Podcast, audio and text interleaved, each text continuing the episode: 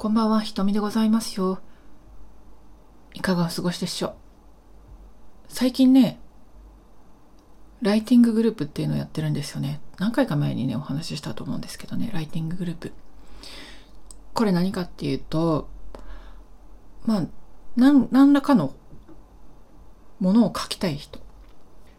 別にあのプロフェッショナルな物書きっていうことじゃなくて、なんか本書きたいとか、あ論文書かなきゃいけないとか、まあ、こういうのを実は書きたかったけどなかなか書けてないんだっていうようなあのお友達グループが集まってですねこれ少人数でやるのがポイントだと思うんですけど、まあ、毎週同じ時間に集まって、えー、1時間ズームか何かですねオンラインでつないででひたすら黙々と作業をする。で作業の最後にそれぞれ今日の進捗どうですかってシェアすると。それを、まあ、どんなに小さな進捗だったとしても褒めたたえると。わあ、素晴らしい。はい。で、まあいろいろいいことがあってですね、あの、これ別にアウトプットどうしろとか、あの、みんなそれぞれやりたいことが違うので、決まってるわけじゃないんですけれども、同じ時間に集まって、いつもならね、例えば仕事で忙しくて後回しになってしまうようなことも、この1時間だけはやろうというような取り組みをすることによって、やっぱりあの、なかなかこう、ね、本業の例えば仕事じゃなかったテーマについてなかなか取り組む時間がなかった後回しになってたっていう時にやっぱりこういう集まりがあるってすごくいいんですよね。っていうまあこの辺のね詳細はもう少しねあのやってからまたシェアしたいかなって思いますけれどもね。もし興味ある方いらっしゃったらあのお友達をね3人4人5人ぐらいですかね集めてやってみるのもよろしいのではないかなと思います。がちょっとね言いたいことがあったんですけどね最近思うんですよ。書きたいことね私はすごく物書きタイプなので昔からすごくたくさん大量に文章書いててでブログも20年以上やってますしうん、あの Kindle 本とかもね書いてるんですけどで今本出したいのが1冊の原稿は終わっていてでもう1冊はあのまさにライティンググループで書き途中ってことなんですけれどもね。まあ私はね別にプロの物書きっていうわけじゃないんですけどでも書き書きたいタイプなのでたくさん書いちゃうんですよねでそれは私はあのありがたいなというか楽しいなとか思いながらうん長年やってきてるんだけれども一方でなんか全然書かない人とかまあ全然発信とかねこういう SNS の発信とかしない人ってすごくたくさんいるんですよね。やっぱ発信してる人ってうんそんなたくさんじゃないんじゃないかなっていう実感がありますですよ。それがねいいか悪いかっていうことではなくってやっぱり思うことがあるんですよ。こう文章にして発信している人こそ面白いっていうことじゃなくてあの文章にしない発信していない人にもこれ大変面白いストーリーとかやっぱりたくさんあるんですよね聞いてみると。でもなんか自分には何もないしとか自分には書くこと何にもないしとかおっしゃる方って結構いらっしゃるんですけどネタとしては私最高に皆さん面白いもの持ってると思うんですよ誰しもが。うん、ただそれを書くか書かないかっていうことだけなんですよね。でもし、うん、書くのがすごく苦手とかいうことがあるのは当然だと思うんですよ。あとは書きたいって別に思ってないっていうか、うん、じゃあそれがいいか悪いかということじゃなくて多分私のような書く人が言葉に紡いでいくとか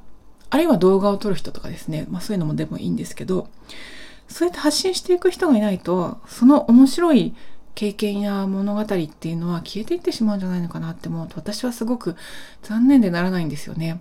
だからこう、自分のストーリーだけじゃなくって、こう自分が出会った人のストーリーも本当に書きたくて仕方がないわけなんですよ。今年の4月から5月にかけて私16年ぶりにボツワナに行ったんですね。えー、まあご存知ない方もいらっしゃるかもしれませんけど、過去回聞いてらっしゃる方はご存知かもしれませんが、ボツワナのサッカーベッシーヘッドという人をね、追いかけて、追いかけてっていうかもう亡くなってるんですけど、まあ、彼女のアーカイブとかゆかりのところへね、あの行っていろんな人と会ったりとか、まあ、大変に濃い時間を過ごしたので、私これをですね、えー、今まさにライティンググループで書いているあの本にしたいと思って、うん、作業してるわけなんですけれども、例えば、こう私がこういう旅体験しました旅行記みたいなことっていうよりもむしろ、なんかいろんな人の人生の話書きたいなって思っていて、作家ベッシーヘッドっていう、まあ亡くなった人のことだけではなく、今回の旅行で会った人って、例えば、ベッシーヘッドの長年の研究者で、ボツワナに移り住んだアメリカ人研究者のメアリーとか、うん、メアリーって人がいるんですけど、とか、ベッシーヘッドの古いお友達のトム・ホルツィンガーっていう人ですね。この人は今セロエに、ボツワナのセロエに住んでるんだけど、うん、彼はアメリカ出身なんだけど、うん70年代とかにあのベッシーヘッドとねとっても仲良かった人なんですけれどもボツワナを長年離れてずっとカナダに住んでてで2004年頃にやっぱりボツワナに暮らしたいということで戻ってこられた方なんですよね。そのトムとかあるいはミュージアムで出会った人たちとか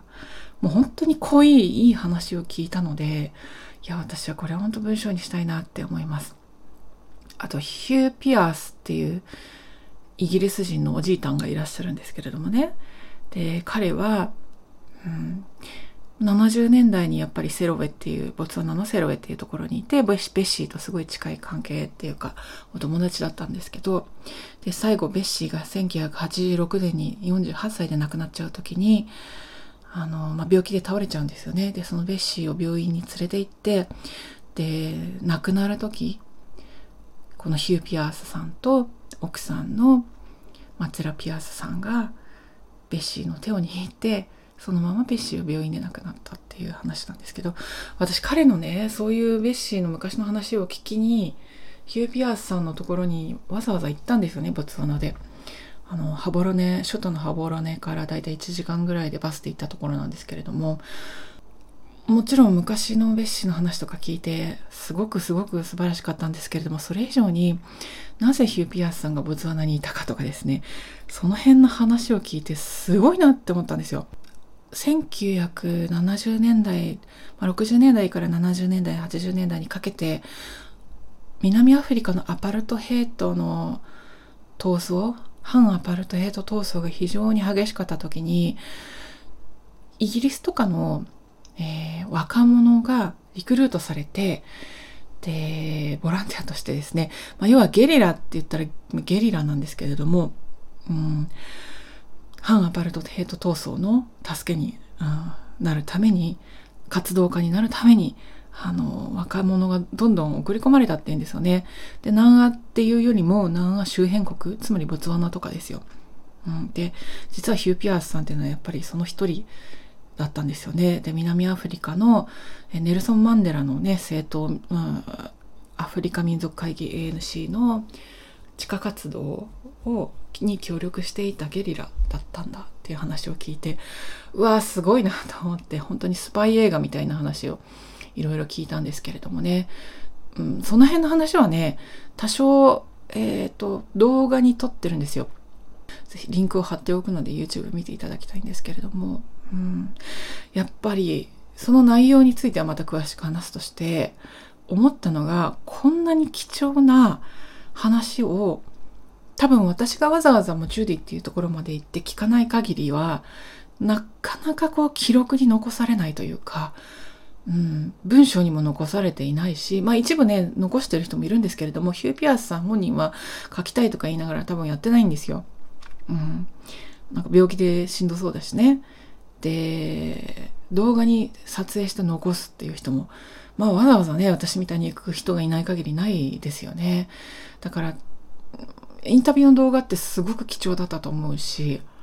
うん、私はこれをせめて私が聞いた話のところだけでも文章として残しておきたいなってすごく思ったんですよ。で、それがどんだけ大事なことかっていうのも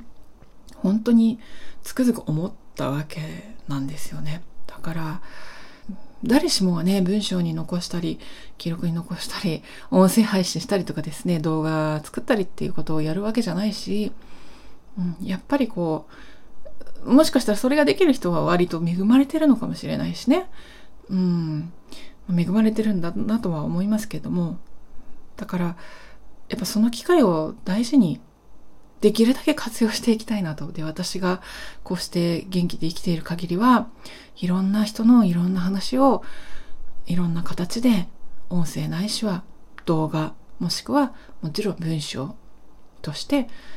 残していきたいな、お伝えしていきたいなって思った次第でございます。はい。皆様は文章を書くタイプでいらっしゃいますかね？それとも動画とか音声配信とかされてますでしょうか？いやー、そんな話ないし、私そんな、あの、一般人なんで、とかね、言う人いるんですけれどもね、そんな一人一人がかけがえのない物語を持っているんですよ。ということをね、私は強調したいと思っておる次第でございます。はい。ということで、雨雲ラジオ、何の話なんでしょうか？うん、私本を書いているのでね、出たらぜひ読んでいただけたら嬉しいです。ということで、雨雲ラジオ80何回目 ?82 回目ぐらいになりました。えー、聞いてくださりありがとう。良き夜をお過ごしくださいませね。ごきげんよう。